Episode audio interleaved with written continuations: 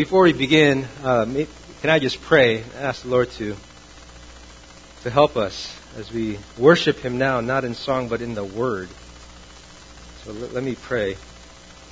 Father, what a joy to be together with your people. I confess there are times that when I have to preach, I, I, just I just want the songs to be over with so I can begin. But today, God, I just could sing those songs forever. They speak of our Savior, the one who has come to an unlovely people.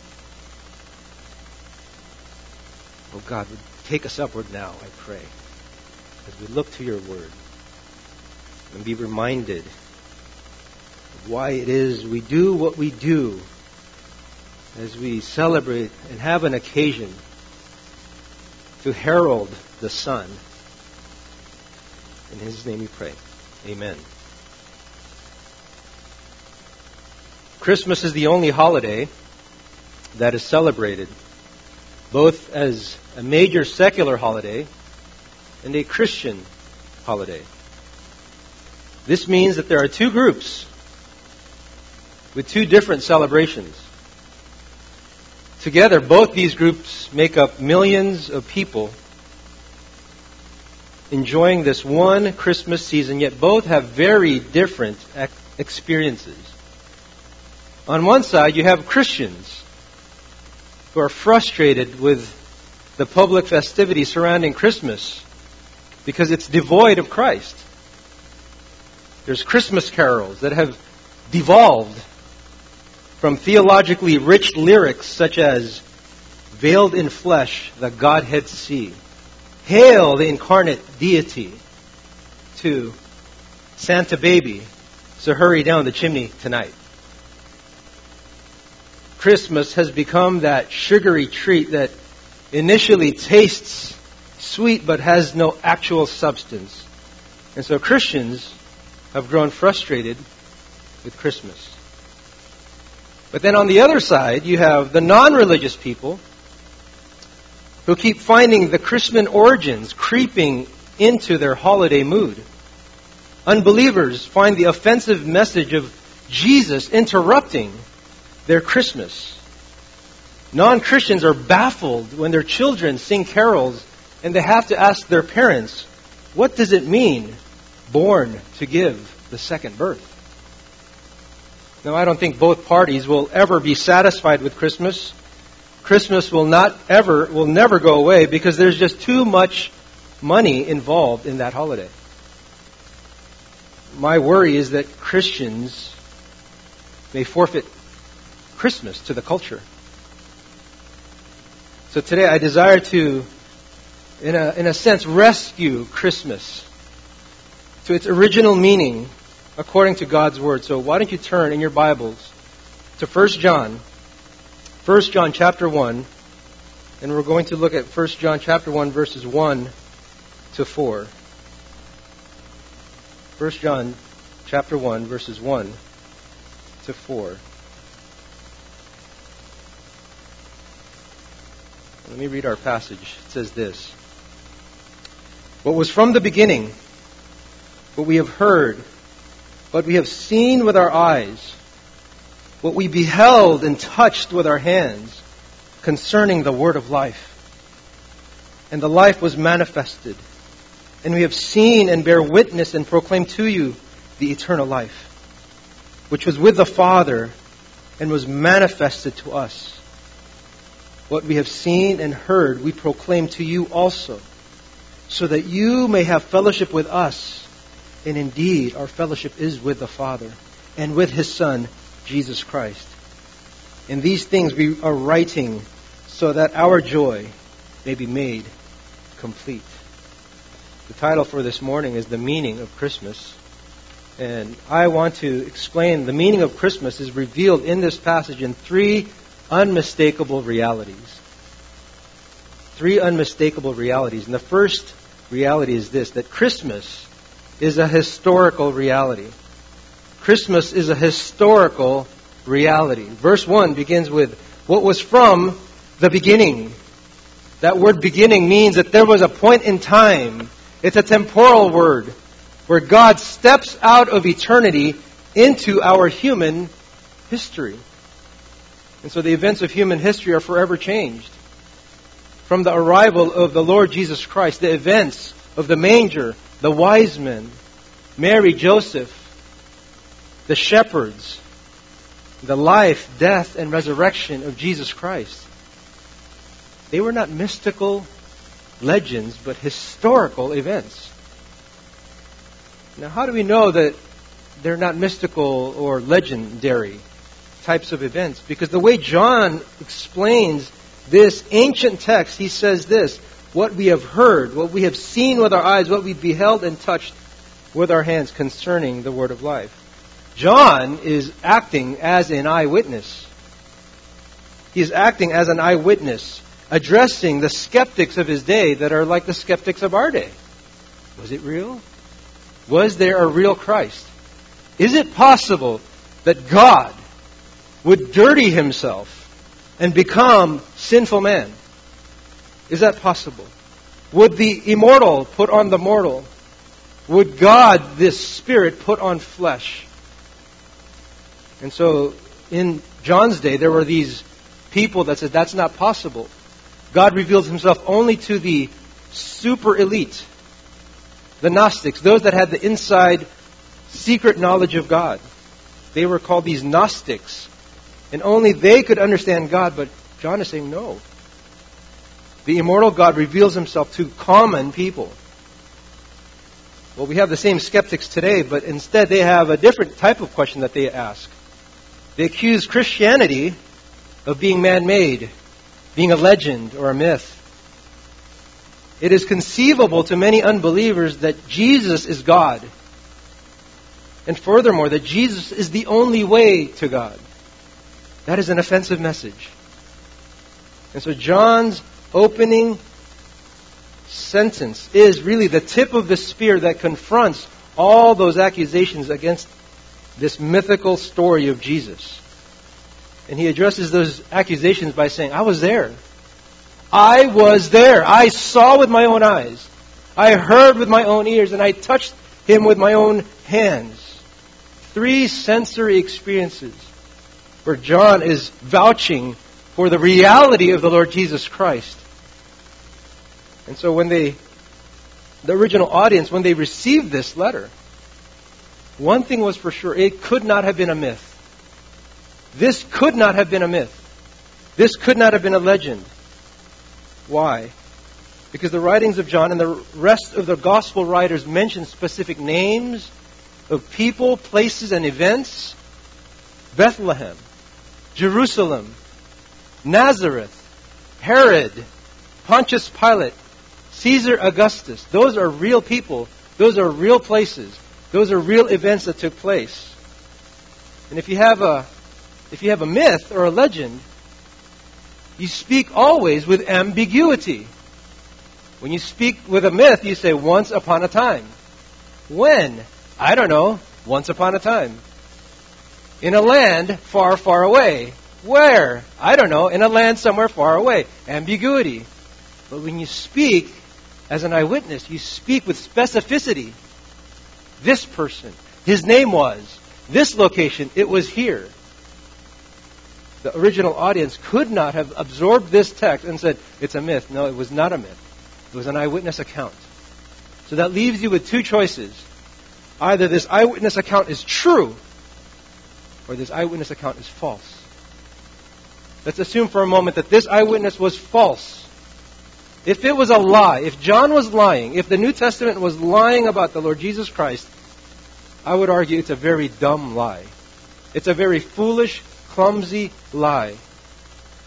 Why would you want to spin your tale of lies by mentioning the names of people, places, and events within 50 years of the death of Jesus Christ? Did you know that the entirety of the entire New Testament was written within 50 years? 50 years. People will still be around 50 years and remember those places. Furthermore, it's an, another reason why it's a bad, clumsy lie is because why would you go to the very locations where these events took place and tell these people about a, an alleged lie, to fabricate a false narrative about Jesus. They could vouch and say, No, I remember there was a man. I remember there was this man, Joseph. And I remember there was this marriage that was kind of odd to a woman named Mary. It could not have been a false account, but a true one, because it could all be verified. It's a real history. All these events concerning Jesus is called real history about this person called the Word of Life. It's a historical, historical account of what God has done by graciously coming down to save people from their sins, forgiving them, and rescuing them so that he could spend an eternity with them. Christmas is a historical account of grace because God came down because we could not go up. And really, that's the choice of humanity, isn't it?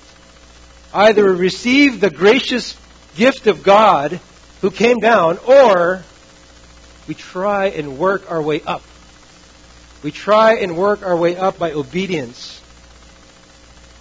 And if you try to work your way up with obedience, you have really two experiences in this life. The first is if you do your best to be a good person. And that's the most common answer when I ask someone, How do you know you're going to heaven? The answer is often, Because I'm a good person. I've done a lot of good things. Well, if you are of that category, that means the more good works that you do, you start to see the people who don't do the good works that you do. And what that means is then you will start to become prideful and disdain the people that are not like you because you live such a obedient life to God. And the rest of humanity does not, and so you look down on them with disdain. Or if you are the kind of person who is trying to obey God, but you're stumbling along and failing miserably, you attempt to do good works, but you're not sure you've done enough good. You're not sure if you've obeyed the law enough. You will then live not a life of pride, but you will live a life of insecurity. I just don't know. I just don't know if I've done enough. I'm not sure what will happen to me if I die. I don't know what God will say. I just don't know. You see, both are terrible ways to live. Either one, you're full of pride because you think you're better than other people because of your obedience, or the other way is you're just not sure if you've obeyed enough. That route you do not want to take of trying to work and obey God with all your might and try to be good and be on the good list, even with this. I'm not even going to begin to talk about Santa Claus. But you don't want to go down that route of trying to obey and be on this list of good works. I propose to you a third option. A third option, and that is this that it's not about what you've done, but about what God has done. It's not about what you've done in your obedience, it's not about what you've done in your attempt to obey God, but it's instead trust in the one who has planned salvation from the beginning. The very purpose of saving sinners like us, broken people, through the person of Jesus Christ, it was not a plan B. It was from the beginning. What was from the beginning indicates God had planned this from long ago. It was not a reaction, oh no, my humanity, my creation failed to obey the law. What am I to do? No, this plan of salvation has always been, it's from the beginning. You see, dear friends, you don't want to see Jesus in Christmas during the season, and when you hear about the birth of Jesus, and you may be even an advance person, you start to see, oh, well, he grew up. He, he lived this perfect life. So maybe I see Jesus as an example. I want to live my life like Jesus, and I want to be like him. Now, clearly, Jesus is an example, but if you view him only as an example and you try to be like him with all your might, trying to follow and obey his example, and that you think that if you obey him enough, you follow his commands enough, you will be saved.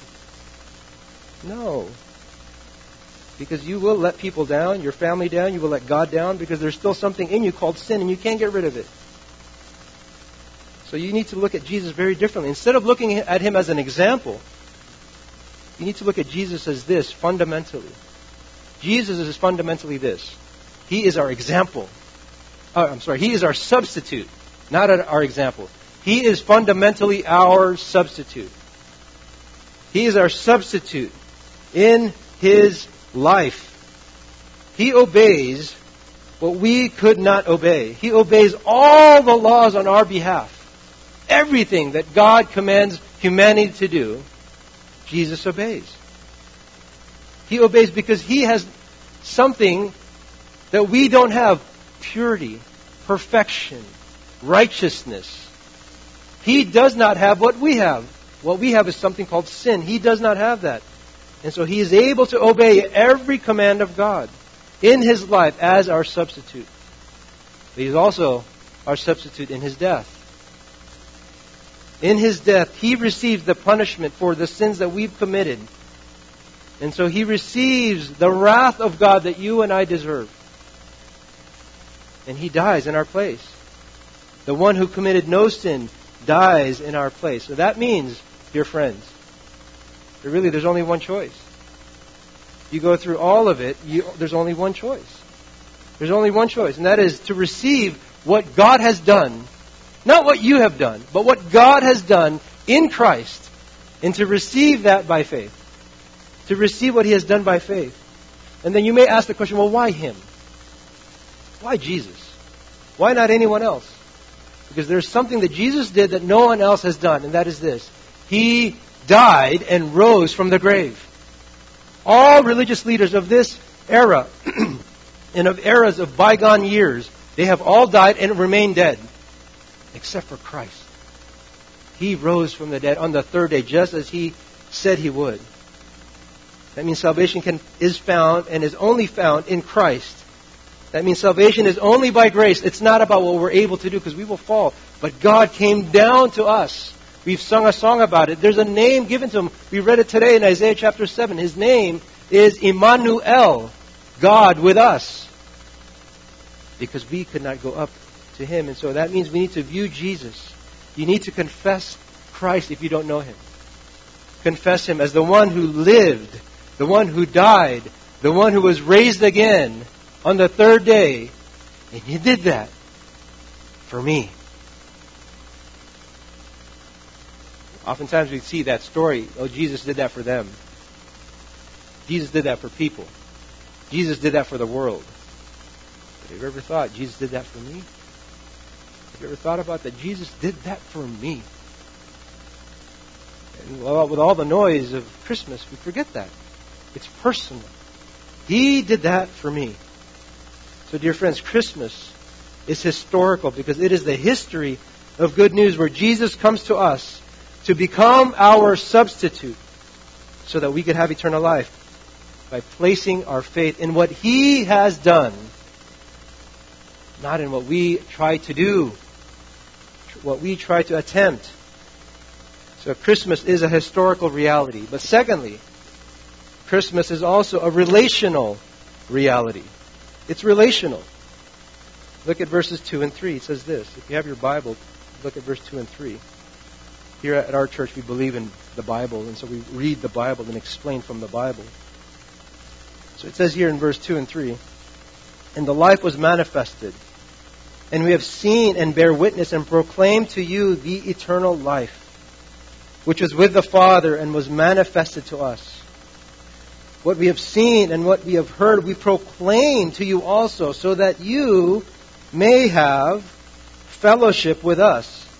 And indeed, our fellowship is with the Father and with His Son, Jesus Christ. Here in verse 2 and 3, we read that the life was manifested and we have seen and testified and proclaimed to you. He's repeating phrases that he mentioned already. He cannot help but begin this letter by talking about the reality of Jesus Christ. I've seen, I've heard, he's repeating it over and over. He's repeating the reality that has pierced into human history. And he's saying this because he's been forever changed as a result of meeting this revealed Christ.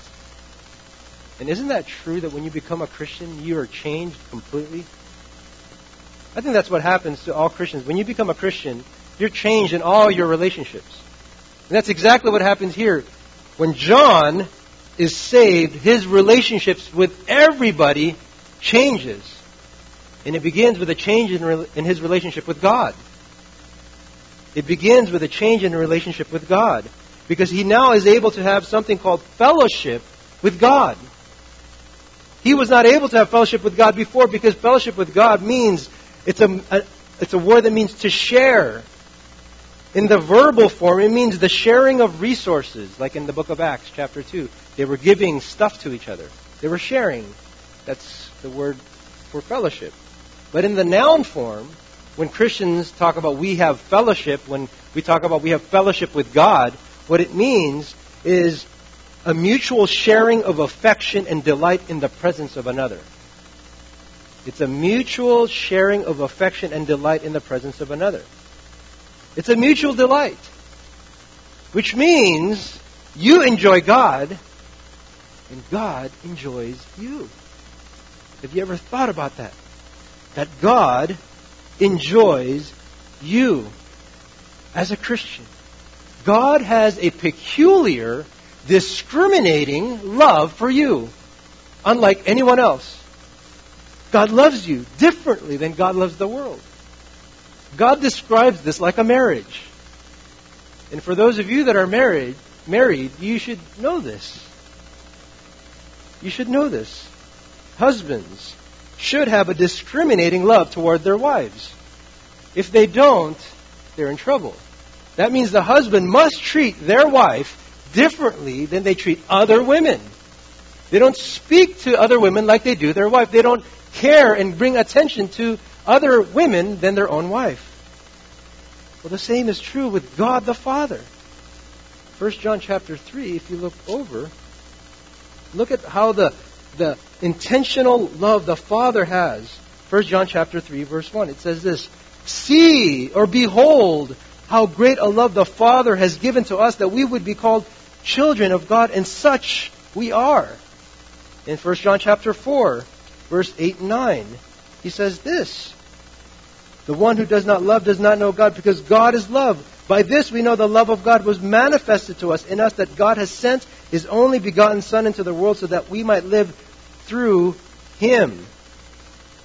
Then he says in verse 10, In this is love, not that we loved God, but that he loved us. That's the Father loved us, and that the Father would send his Son to be the propitiation for our sins. And then down in verse 19, he says, We love because he first loved us. But what John is saying is really not original to John. This is going all the way back hundreds of years in the days of Zephaniah. In Zephaniah chapter 3, verse 17, this is what God says Yahweh, the Lord your God, is in your midst, a mighty one who will save. He will be joyful over you with gladness. He will be quiet in his love, and he will rejoice over you with joyful singing. Can you imagine that, Christian? That God is going to sing over you with delight and with joy because he has an affection for you. We delight in God, and at the same time, God delights in us, rejoices over us, and sings with joy over us. Fellowship with God has a massive implication for life. It means you'll never be alone as a Christian.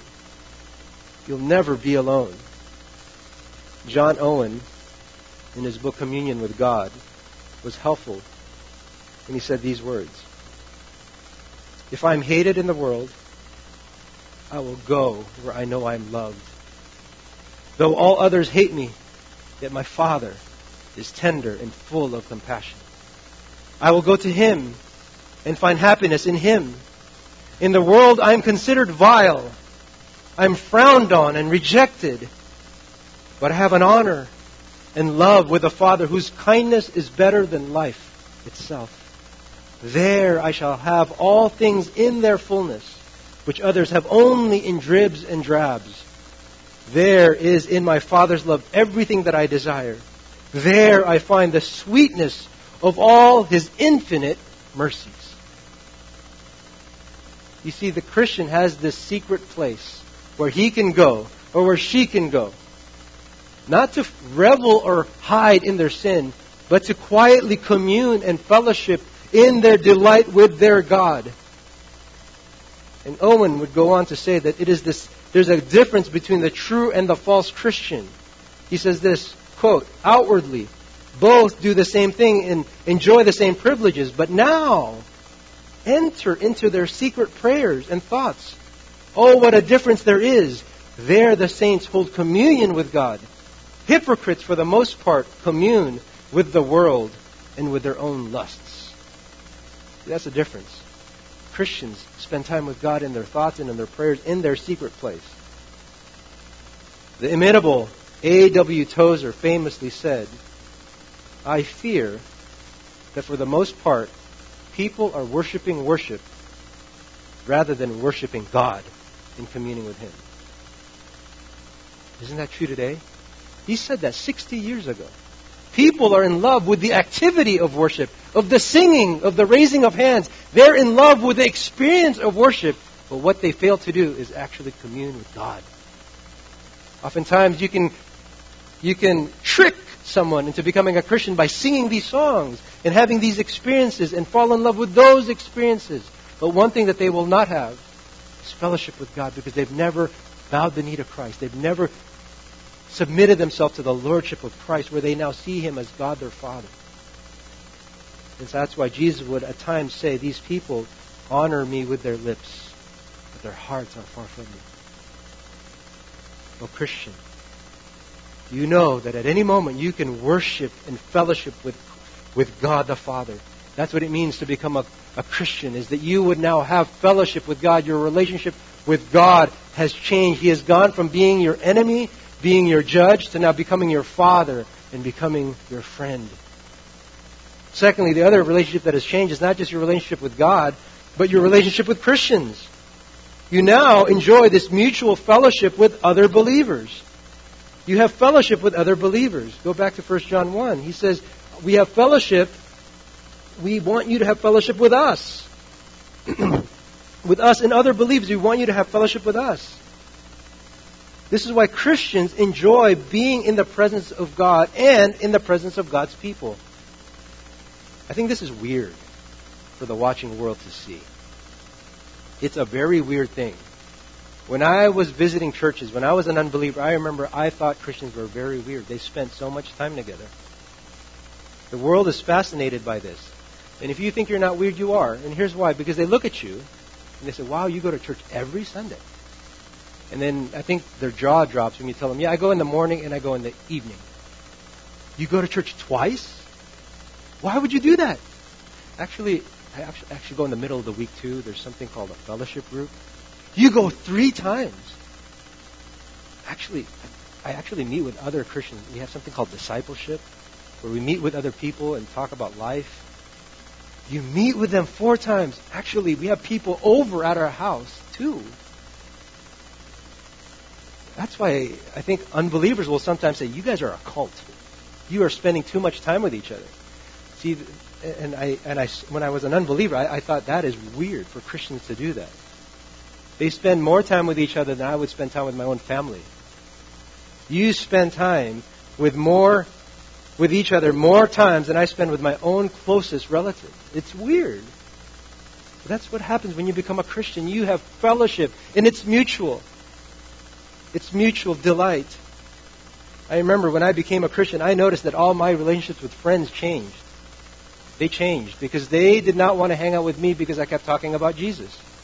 And I realized one of two things. They spoke of Jesus, but in a different way.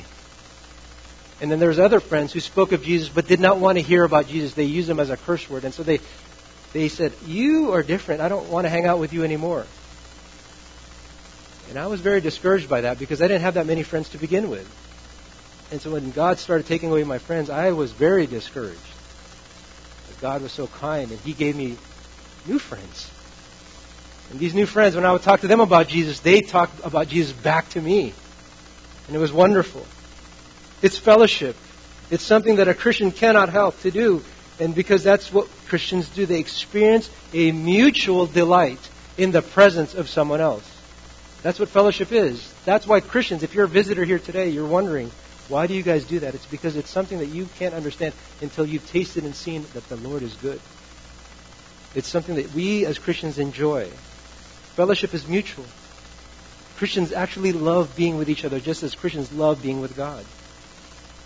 So that's the second change. Your change, your relationship with God changes, your relationship with Christian changes, but thirdly, the other change in your relationships is with, is with unbelievers.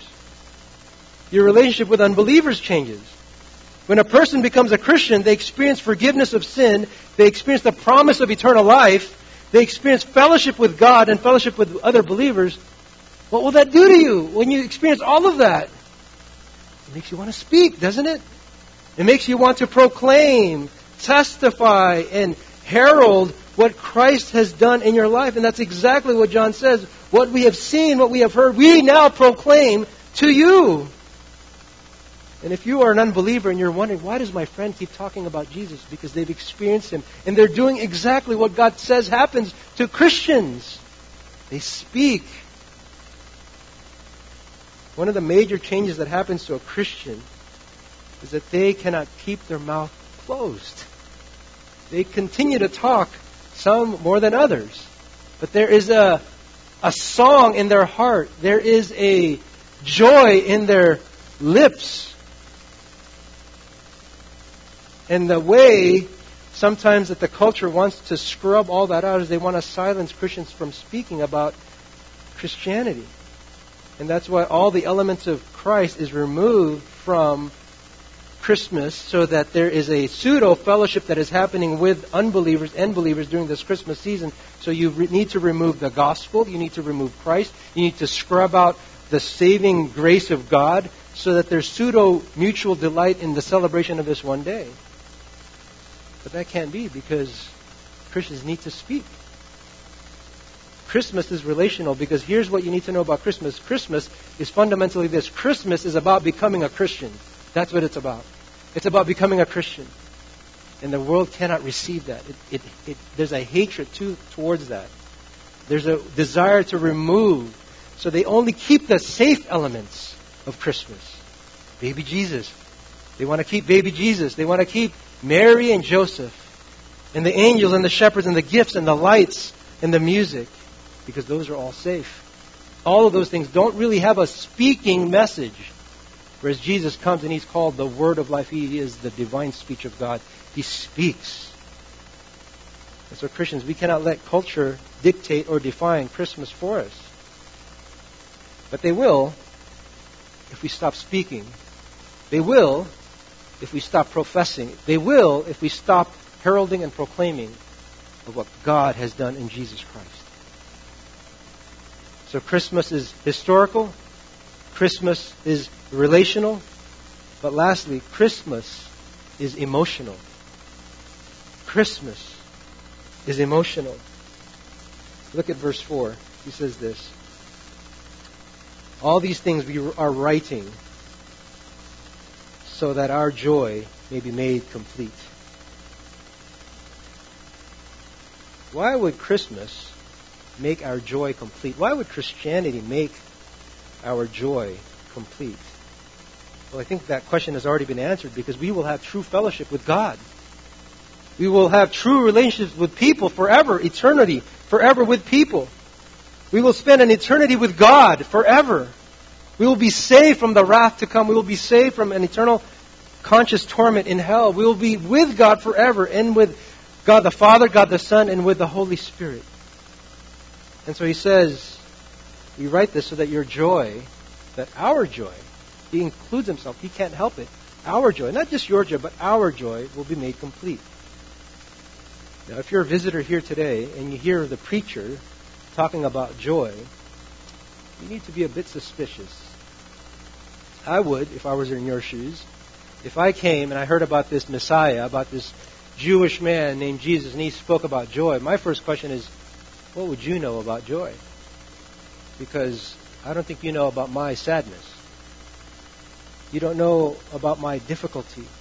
You don't know about my sorrows. What does Jesus know about my sorrows? I would be suspicious if a preacher talked to you about the joy of Christ or the joy of being a Christian without explaining what he means. Well, Jesus knows about joy because he knows about sorrow. probably far more than you and I will ever know. In fact, in Isaiah 53, here is what he is called. In Isaiah 53, verse 3, he's called this He was despised and forsaken of men, a man of sorrows and acquainted with grief. And like one from whom men hide their face, he was despised, and we did not esteem him. So the title that Jesus is given is he's called this man of sorrows, acquainted with grief. Now, in what way was Jesus a man full of sorrows and grief? This is where I want to tell you maybe one Christmas story that you may have not heard. One Christmas story where you may not have heard. It's mentioned in Luke 2, but it's very fast. We read it this morning. And I asked Rusty to read it because it's it's uh, very. Why don't we turn there? Go to Luke 2. Here's the story in Luke 2. There's a Roman emperor by the name of Caesar Augustus, and he issues a decree for a census to be taken. Now, they do a census because they want to count people, and they do that so that they can raise taxes. That's, that's really the reason why. So, this guy would be a great governor for California, Caesar Augustus. Come here, raise taxes.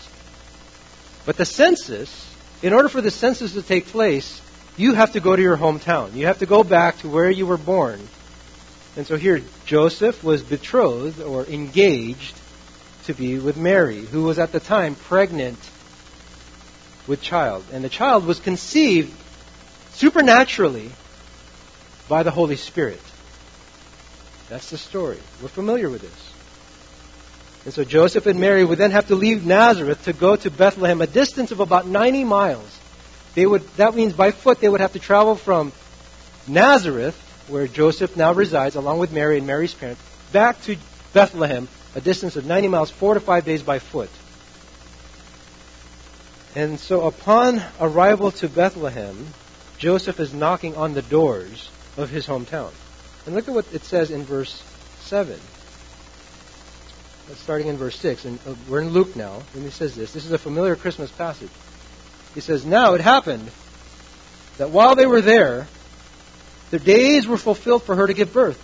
She's reaching that point of time when the baby is ready to come out. And then in verse 7, and then she gave birth to her firstborn and son, and she wrapped him in cloth and laid him in a manger because there was no place for them in the inn. In the inn. There's no place for them in the inn. That's all it says.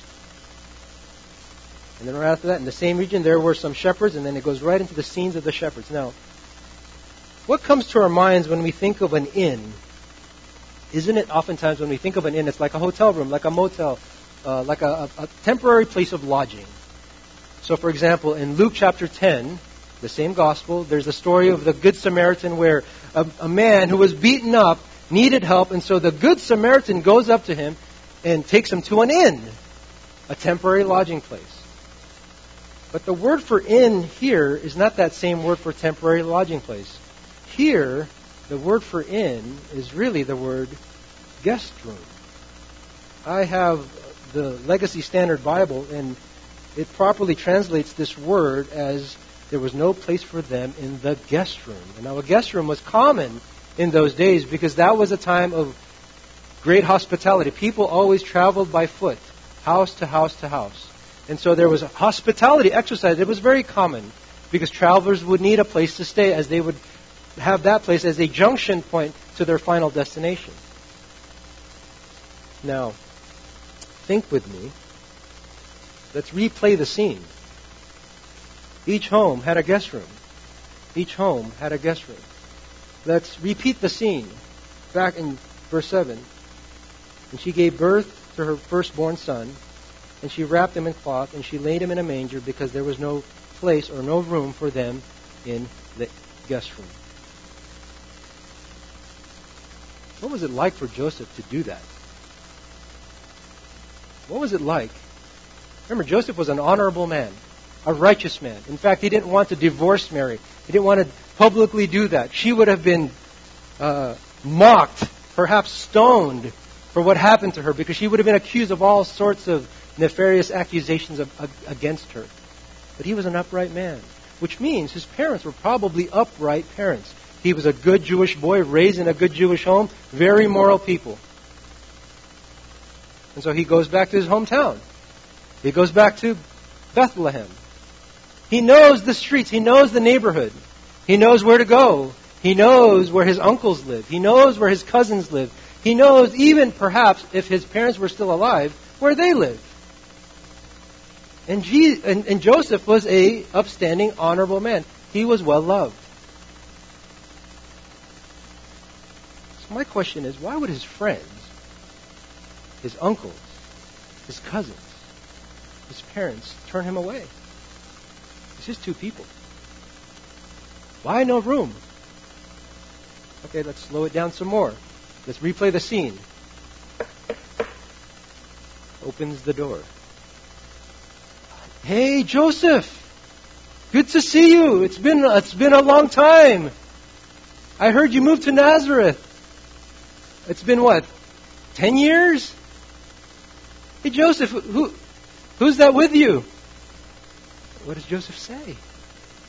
She's my, my girlfriend, my wife. You, you were you're married. Where when where when was when was the wedding?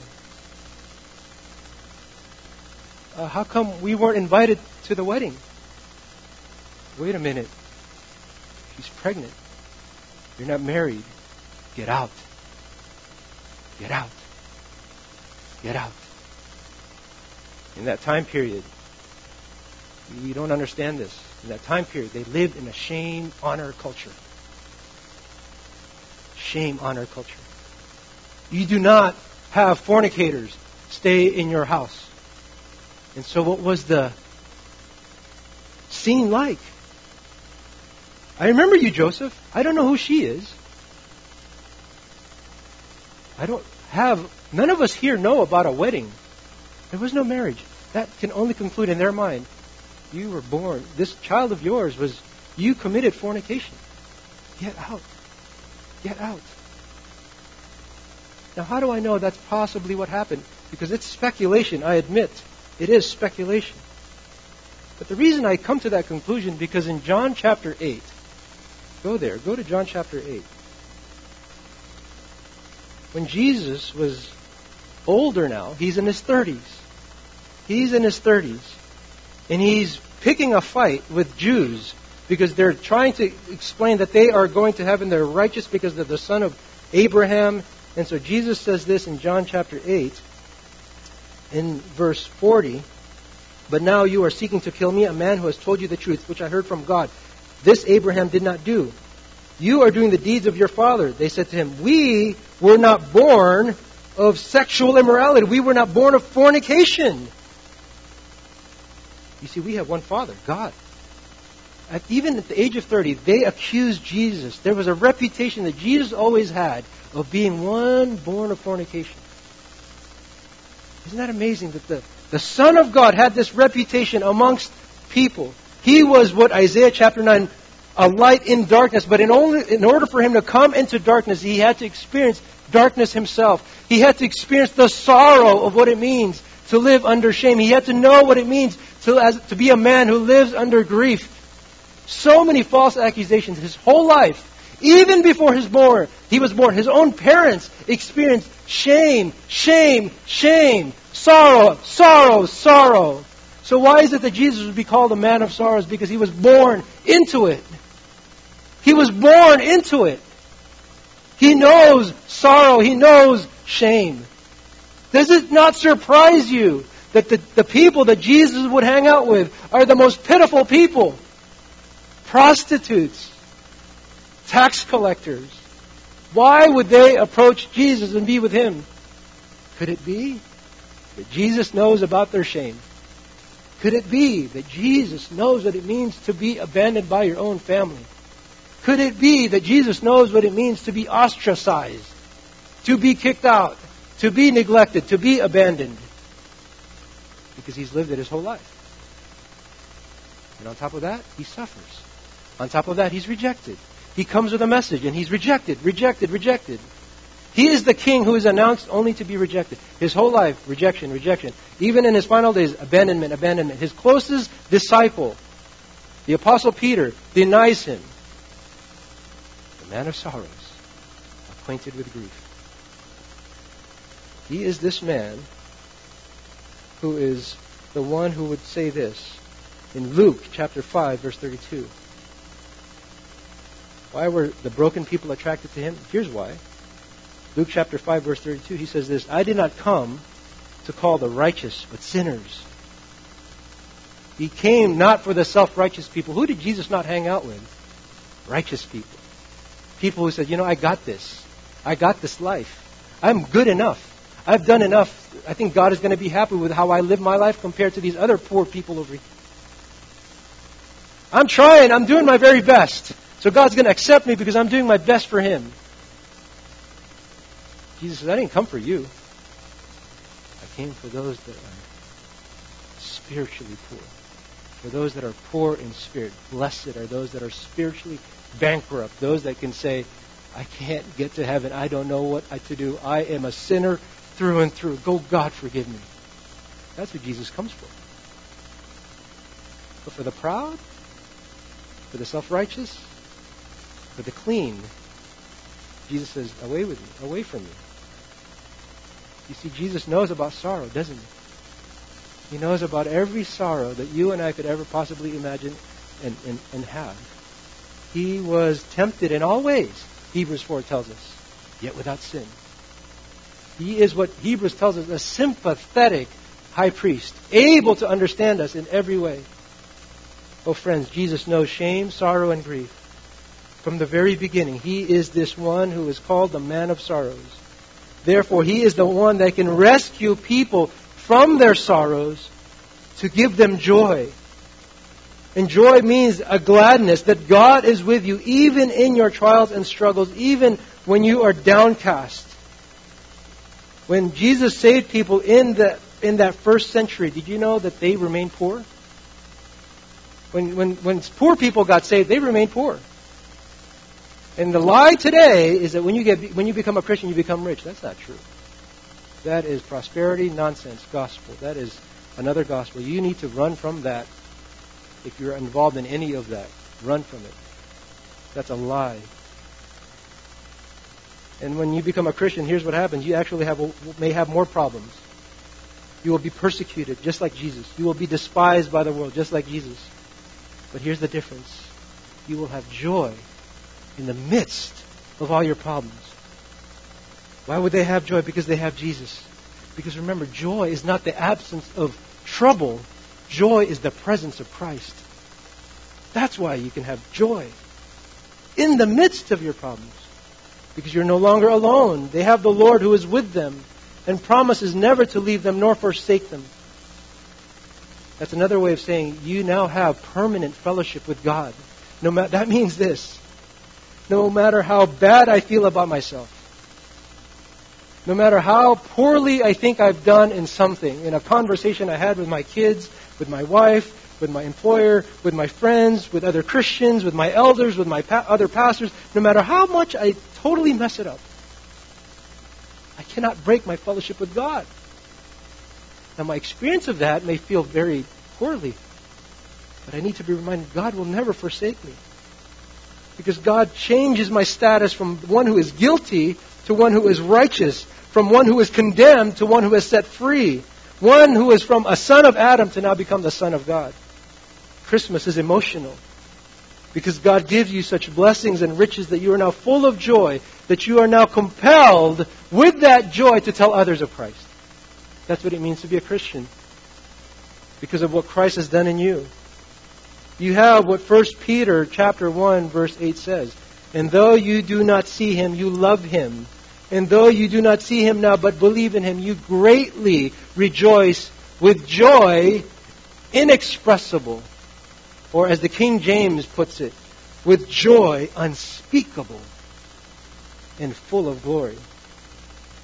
Martyn Lloyd-Jones said of joy, the world has never seen anyone who anyone with joy as our Lord knew it. And yet he was a man of sorrows, acquainted with grief. And then he would go on to testify what joy does to the Christian, saying, quote, He, Christ that is, satisfies my mind. He satisfies my emotions. He satisfies my every desire. He and His great salvation include the whole personality and nothing less. And in Him I am complete. Joy, in other words, is the response and reaction of the soul to a knowledge of the Lord Jesus Christ. End quote.